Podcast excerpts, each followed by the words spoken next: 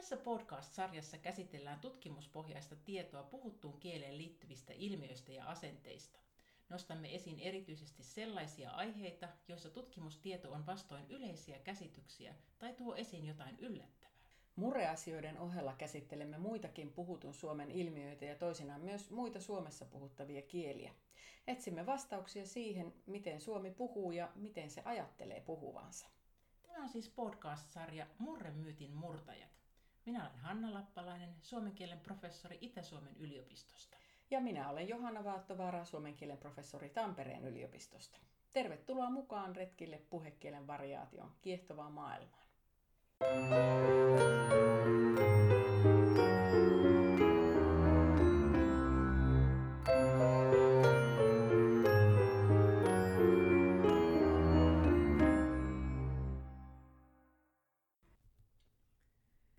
Jaksossa viisi Katri Priiki oli kertomassa ärsyttävistä kielen ilmiöistä. Hänen tutkimuksensa pohjautui laajaan kielielämäkerta-aineistoon. Tässä jaksossa olemme saman aineiston äärellä, mutta näkökulma on nyt eri. Tunteista puhutaan kuitenkin myös tällä kertaa. Pureudumme monikielisyyteen ja eri kielenten käyttöön liittyviin tunteisiin.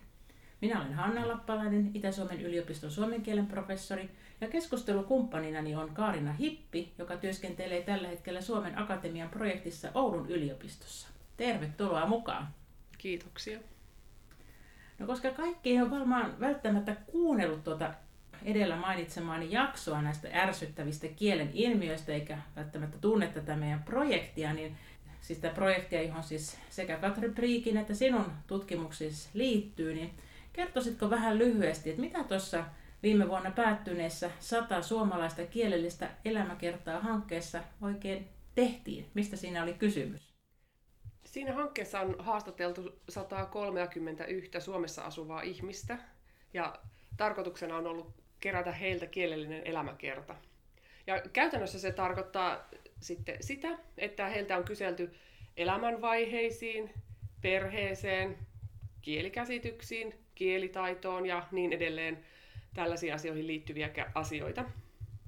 Ja siihen hankkeeseen haluttiin mukaan mahdollisimman eri taustaisia ja eri puolella Suomea asuvia, eri ikäisiä ja sitten eri ammateissa toimivia.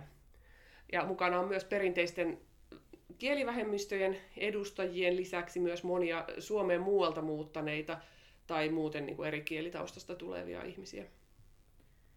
Joo, sä valitsit tuosta hyvin laajasta aineistosta sitten tarkastelun kohteeksi 22 yksilöä. Millä perusteella sä päädyit just tähän joukkoon? Halusin ottaa mukaan eri taustasia, sekä selvästi monikielisiä että niitä, joita ei ole perinteisesti mielletty monikielisiksi. Mutta näilläkin on paljon monikielisyyden kannalta kiinnostavia kokemuksia.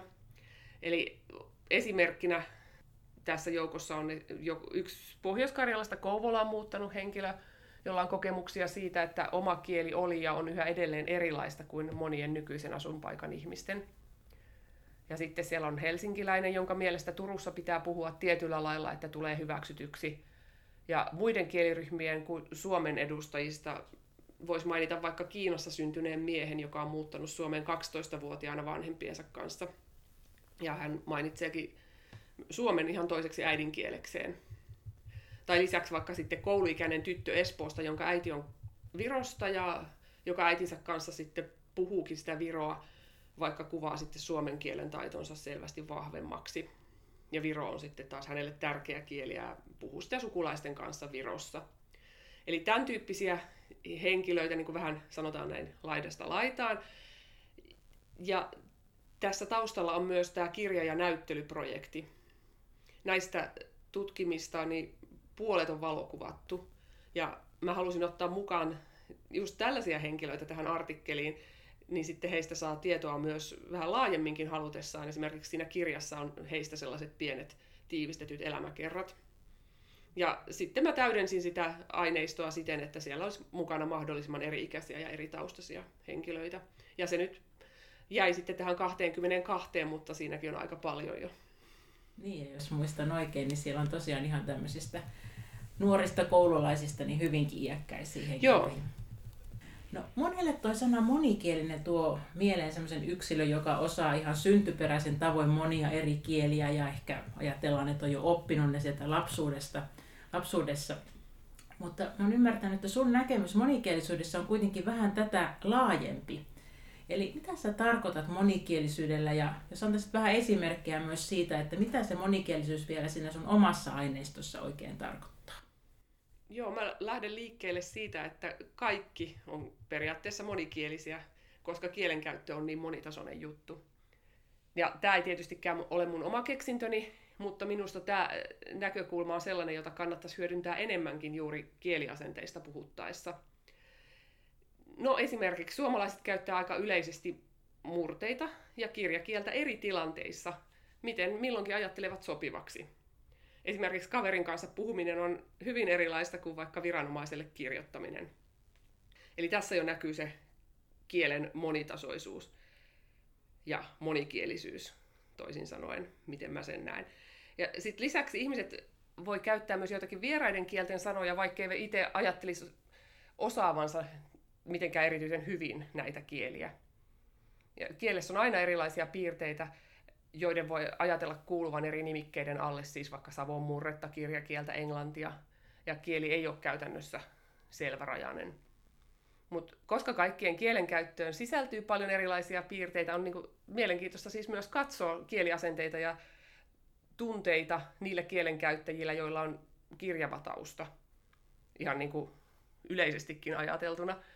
Eli rinnakkain perinteisesti monikielisinä pidettyjä ja toisaalta niitä, joiden kotikielin ei kuulu varsinaisesti muita kuin suomi.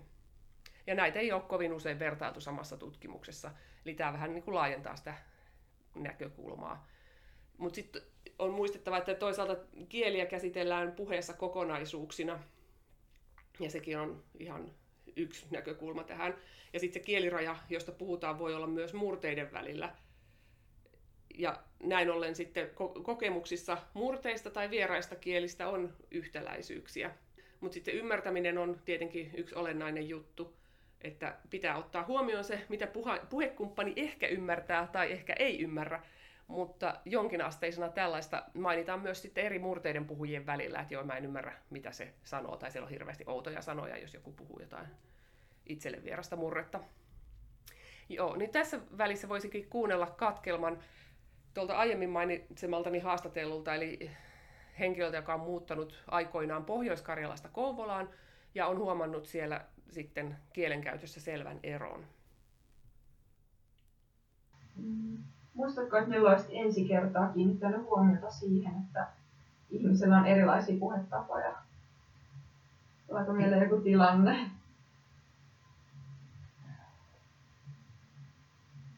Musta se nyt tietysti oli, että kun muutin Kouvolaan, niin se nyt oli musta sillä, että silloin puhuttiin kuin eri kieltä, tai sillä erilaista kieltä ja murrekieltä. Ei mulla muuta.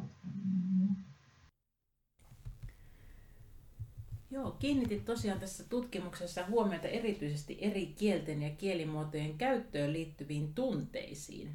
Minkälaisia tunteita näissä kielielämäkerta-haastatteluissa nousi esille? Siellä on positiivisia ja negatiivisia tunteita, kuinka ollakaan. Esimerkiksi turhautumista, etäisyyden tunnetta ja ihailua, pelkoa. Ja nämä tunteet liitetään joihinkin yleensä joihinkin käytännön tilanteisiin, jotka sitten taas selventää aika hyvin sitä, että mitä se haastateltu ajaa takaa. Ja ne tunteet näyttää vaikuttavan siihen, miten kukin toimii arjessa. Aina ne ei tietysti ole niin ilmeisiä tai suoraan ilmaistuja, eli esimerkiksi puhujat ei aina välttämättä mainitsi, että heitä nyt hävetti, mutta toisaalta saattaa, saattavat sanoa, että nauraminen vaikka jollekin omalle murreilmaukselle tai se, mitä he olettavat muiden ajattelevan jostakin kielestä tietyssä tilanteessa, on saanut tekemään tietoisia valintoja. Sitten sellainen, että jos välttää tiettyä kieltä tietyssä tilanteessa, niin kääntöpuolena on se, että ajattelee sitten jonkun toisen kielen, vaikka suomen tai sitten sen paikallisen puhettavan olevan positiivisempaa. Seuraavassa esimerkissä tämä tietoinen valitseminen ja kielten arvostukset kuuluu hyvin äänessä on tämmöinen suomalais-amerikkalaisesta perheestä tuleva henkilö, joka on asunut monissa eri maissa. Englanti on hänelle vahvin kieli, mutta suomea hän on puhunut ihan pienestä pitäen. Ja tässä, tässä sitten kertoo kokemuksiaan, kun nyt haastattelun aikaan asuu Suomessa, että miten valitsee kieliä. No tota, onko sitten tilanteita, jossa sä välttäisit puhumasta englantia tai välttäisit puhumasta suomea? Onko jotain semmoisia?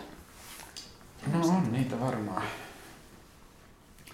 No esimerkiksi kun on just tämä saunailta kerran kuussa, mm. niin kuin täynnä su- suomalaisia miehiä oikein suom- niin kuin, ja sitten jos puhuu englantia, se on vähän niin kuin, että sä oot turisti. Okei. Okay. Ja yleisessä saunassa turisti Joo. huono asia. Joo. Mutta jos olet su- niin paikallinen, sitten se Suomi on niin kuin enemmän semmoista arvokkaampi. Joo. Et puhuu, te ymmärrät ja sitten ne, aina ne puhuu samoista asioista, että mitä kaikkea eri saunoja on Helsingissä, miten rakennetaan saunoja, onko tarpeeksi ilmaa, se on aina samat aiheet. Mutta se on oikein semmoista suomalaista, niin kuin, Joo. jos sä sitten päläytät englanniksi, sitten saa niin kuin, no on se ihan ok, mutta se on sitten saat ulkopuolella. Niin, niin, joo. No. Tässä olikin oikein osuva esimerkki ja havainnollinen. No miten sitten esimerkiksi kielitaito vaikuttaa tunteisiin? Onko siitä havaintoja tässä sun aineistossa? Joo, on. Ja tästä on laajempia aikaisempiakin tutkimuksia, esimerkiksi kielihäpeästä.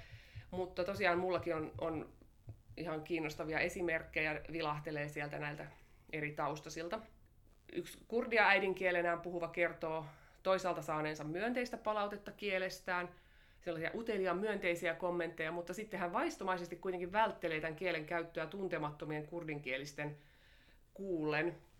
Ja syy ei käy ihan suoraan ilmi, mutta yksi mahdollisuus on se, että pelko kielitaidon puutteellisuudesta ajaa siihen välttelyyn. Mutta voit kuunnella tähän nyt väliin myös häneltä kokemuksia.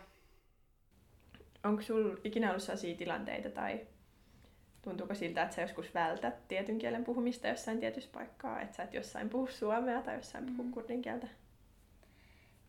Joo, joo. Et jos mä, en, mä, en, en ole koskaan vältellyt suomen kielen puhumista, mutta jos mä oon esimerkiksi bussissa tai, tai muuta, ja jos mä huomaan, että siellä voisi olla kurdinkielisiä, niin okay. jostain syystä mä oon välttänyt sitä. Että sitten, jos mä oon vaikka soittanut äidille ja on ollut bussissa, niin kyllä mä sit oon, oon yrittänyt puhua siinä sit suomea enempi. Okei, En, mä, mä en tiedä mistä se johtuu, mutta se on vaan ollut tommonen. okei, okei, se on vaikuttanut. Niin. Joo. Ja sitten täällä on myös esimerkiksi toinen haastateltu, joka kertoo siitä, miten sai paljon myönteisempää suhtautumista osakseen, kun uskalsi käyttää saamea saamenkielisessä ympäristössä tai saamenkielisen henkilön kanssa, vaikka olikin epävarma omasta kielitaidostaan. Ja sitten toisaalta taas tämä sama henkilö toteaa, että julkisella paikalla eteläisessä Suomessa saamen käyttöä hän ehkä välttelee siksi, ettei ihmiset tunnista sitä kieltä ja se jotenkin hänen mielestään voi aiheuttaa hämmennystä. Ja sen takia hän sitten valitsee suomen kielen lastensa kanssa julkisissa tilanteissa ainakin joskus. Eli se, että kieltä ei edes tunnista, aiheuttaa potentiaalisesti negatiivisia tunteita. Niinpä siis sekä puhujan oma kielitaito että oletettujen kuulijoiden kielitaito risteilee näissä arvioissa ja siinä, mitä tunte- tunteita sitten haastateltu kuvaa. Eli tämä on aika tämmöinen moniulotteinen ilmiö ja sitä täytyykin katsoa sit useammasta eri näkökulmasta. Joo. No sun tutkimuksessa nousi esiin myös se, että suhde eri kieliin voi muuttua yksilön elämän aikana. Millaisia esimerkkejä voisit kertoa tästä? No, yhteiskunnan ja oman elämäntilanteen muuttuminen vaikuttaa myös yksilön suhteeseen elämänsä kieliin, ja sitten näitä kieliä arvioidaan myös uudelleen tässä haastattelutilanteessa. Et nämä haastatellut esimerkiksi arvioi omaa toimintaansa jälkikäteen. Yhden ruotsinkielisen mielestä on hölmöä, että hän rupesi puhumaan suomea lapsille, mutta perustelee sitä sitten kuitenkin siinä haastattelusta ajan ilmapiirillä ja tietyllä tilanteella siinä asuinympäristössä, että se oli niin suomenkielinen. Ja tuttua on tietysti muista tutkimuksista jo tämä saamenkielisten kohtalo, ja tässäkin yksi nuoremman polven saamelainen kuvaa sitä, kuinka hänen elinaikanaankin on tapahtunut muutosta. Et nuorena hän oli vähän semmoinen outolintu, erilainen koulussa, koska opiskeli saameksi, mutta myöhemmin sitten on huomannut, että monet muutkin ovat kiinnostuneet siitä, ja nämä toiset on sitten niin kuin, kiinnostunut ehkä vasta aikuisiällä saamen kielestä. Että tällaisen muutoksen hän, on, hän mainitsee siitä ilmapiirin muuttumisesta myönteisemmäksi. Ja sitten taas tämä alussa mainitsemani kiinankielinen kertoo siitä, että hänen mielestään niin suomalaisten asenne kiinan kieltä kohtaan tai kiinan kieltä osaaviin on muuttunut. Häntä kiusattiin koulussa kiinan kielestä, mutta nykyään sitten taas kiinan osaamista osataan arvostaa, koska tiedetään, miten vaikea kieli tämä on. Eli tässä näkyy niin kuin, tietysti se oman elämäntilanteen muutos, eli aikuisena näkee asiat vähän eri valossa ja suhtautuu hyvinkin ymmärtäväisesti siihen, että koululaiset nyt vähän saattaa leikkimielisesti kiusata. Mutta sitten toisaalta tosiaan oma elämäntilanne on muuttunut ja se aikuisten maailma on kuitenkin erilainen. No, sielläkin tietysti voi ilmetä kiusaamista, mikä ei tietysti ole hyvä. Mutta tota, ainakin yhdessä haastattelussa tulee esiin sitten tämä murteiden parantunut arvostus, mikä on ihan yleisesti tunnettu ilmiö Suomessa ja siihen varmaan sitten palataan tässä sarjassa muissakin kohdissa. Mutta tässä me voitaisiin kuunnella yhden Savosta kotoisin olevan näkemyksiä tästä muutoksesta, minkä hän on havainnut. Se on jotenkin muuttunut se asia minusta, että siihen aikaan murteita niin kuin hävettiin vähän sen, että sitä ei niin kuin se oli vähän hävettävää, että oot Savosta ja ei niitä savon kielen, niin, niin kuin, ja varmaan muissakin murteissa oli. Mm. Että koitettiin peittää sitä, mistä on kotoisin jonkun verran. Mm. Mikä on niin kuin, tosi surullista ja mikä on ihanaa, että se on muuttunut. Et mm. nythän on tämmöinen niin kuin, murteet on arvossaan ja kotiseutu ja kaikki lähiseutu, lähiruoka ja sen myötä kaikki tämmöinen omaan seudun arvostaminen on erilaista, mikä on tosi rikkaus, tosi iso asia. No, muistatko, että olisit itse pyrkinyt tai pyritkö siihen tietoisesti niin kuin lapsena jo siihen semmoiseen, tai kun puhut, että murteita hävettiin, niin mm. koitko, että sit itse oli Joo, näihin? kyllä kuuluin. kyllä kuuluin varmasti ja tuota, kyllä se oli semmoista aikaa. Muistan sen, että kun mentiin esimerkiksi, esimerkiksi tuota, serkkujen luokse Helsinkiin, niin puolessa välissä matkaa mulla varmaan muuttui se mm. murre vähän mm. siihen niin kuin, niin kuin Helsingin murteen suuntaan. Ja ne, niin kuin, ne kielet on ollut aina silleen mulle jotenkin tärkeitä. Mm. Ja mä oon niitä niin kuin ahminut ja kuullut ja niin kuin napsinut niistä asioita, että niin kuin ne on helposti niin kuin tarttunut sitten itteenkin muut murteet.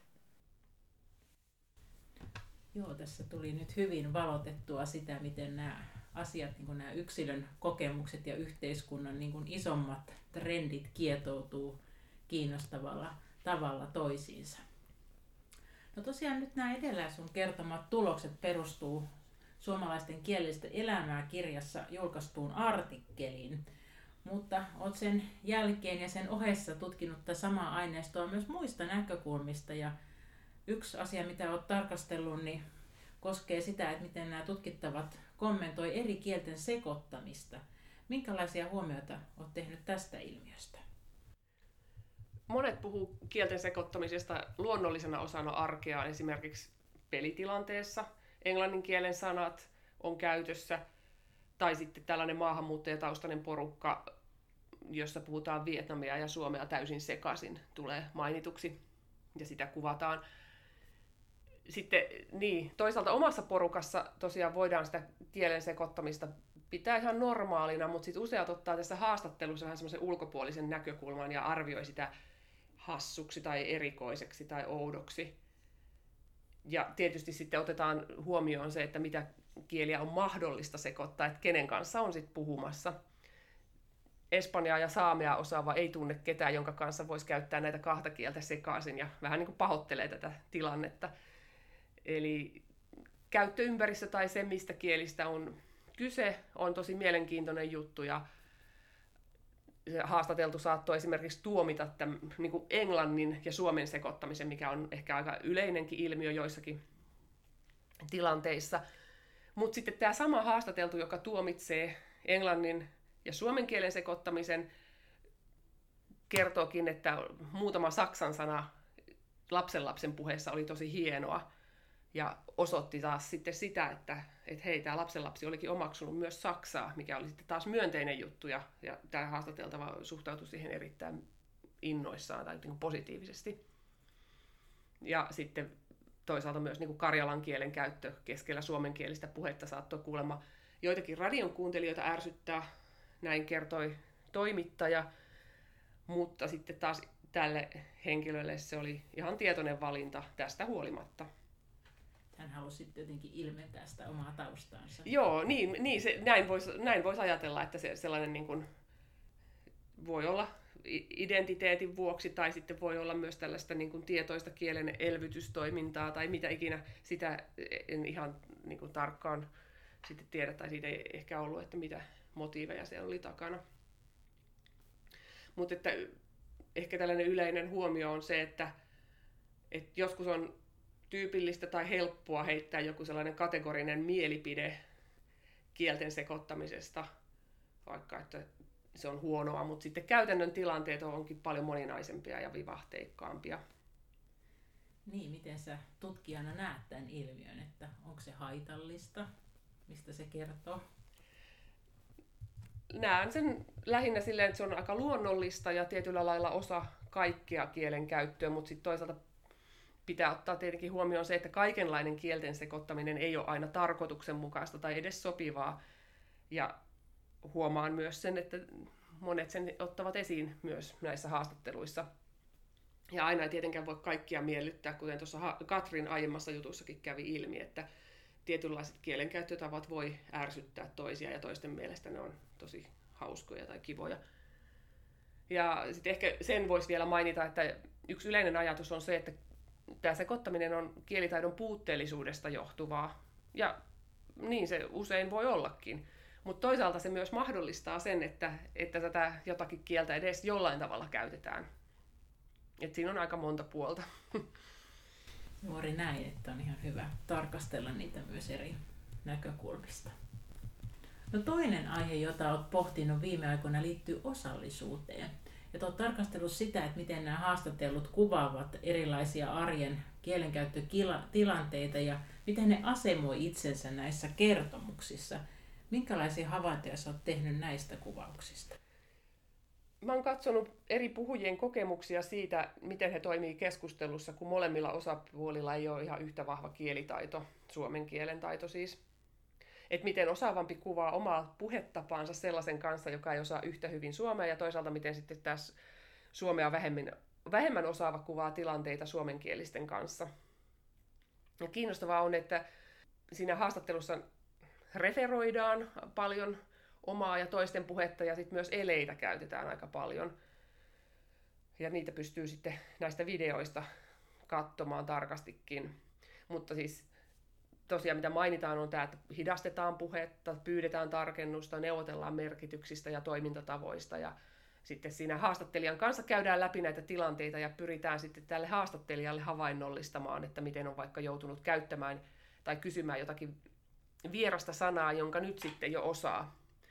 Eli siinä kuvataan oman kielitaidon kehittymistä ja sitten arvioidaan sitä samalla, että miten se oikein meni se homma. Ja sitten toisaalta paremmin osaava taas kuvaa omaa toimintaansa ja arvioi sitä, että minkälaista se nyt sitten on. Eli tässä, tässä kohdassa voitaisiin kuunnella vaikka pieni katkelma tällaiselta, tällaisesta oma, osaavamman kuvauksesta. Oletko huomannut, että joskus tietoisesti muuttasit puhetta? En, ei, ei, ei. ei, ei kyllä näillä sellaista. mennään loppuun asti. Tällä, niin. tällä mennään. Ei tässä enää muutella mitään. Et entäs sitten, jos otetaan vaikka esimerkiksi just tämä tää, tota sun tyttären puoliso. Puhut sä hänelle ihan samalla tavalla kuin vaikka natiiville suomalaiselle? Ei, totta kai silloin, jos mä suomea puhun, kun mä mm. yritän sitä suomea, niin mä puhun vain sillä niin melkein niin kuin painottaa näitä sanoja, että kai sinä sitten ymmärrät ja tuntuu joskus aika niin kuin naurattaa. mm. Miten pitääkö tuolle puhua tällä lailla, mutta tota, niin se sitten vaan on. Niin, niin. eli, Ei, eli niin kuin vähän selkeämmin Kyllä, ja ilman muuta. Vähän samalla tavalla kuin tuon selkokieliset uutiset on joo, tuolla, niin joo. pitää hyvä niin kuin kaikkien, jotka täällä asuu ulkolaisten, niin, niin, mm. niin kuunnella ja opetella, koska siitä saa sitten tolku. Niin vähän samalla tavalla puhutaan sitten. Mm Joo. Ei se tule turhan nopeasti. Että mä joskus tykytän niin nopeasti, että siellä pysyy aina mukana. Aivan. Niin. Aivan. Ja tulee juttu vähän liikaakin. että sit pitää kiinnittää niin, erityisesti joo, huomiota joo, siihen. se menee ihan puuroksi sitten. Että. Joo. Totta kai sit haastattelussa kuvattu on jonkin verran erilaista kommunikaatiota kuin ne itse kuvatut tilanteet, mutta sitä kautta selviää esimerkiksi jotain tämmöisestä kielitietoisuudesta tai siitä, että mitä pidetään olennaisena näissä tilanteissa sitten.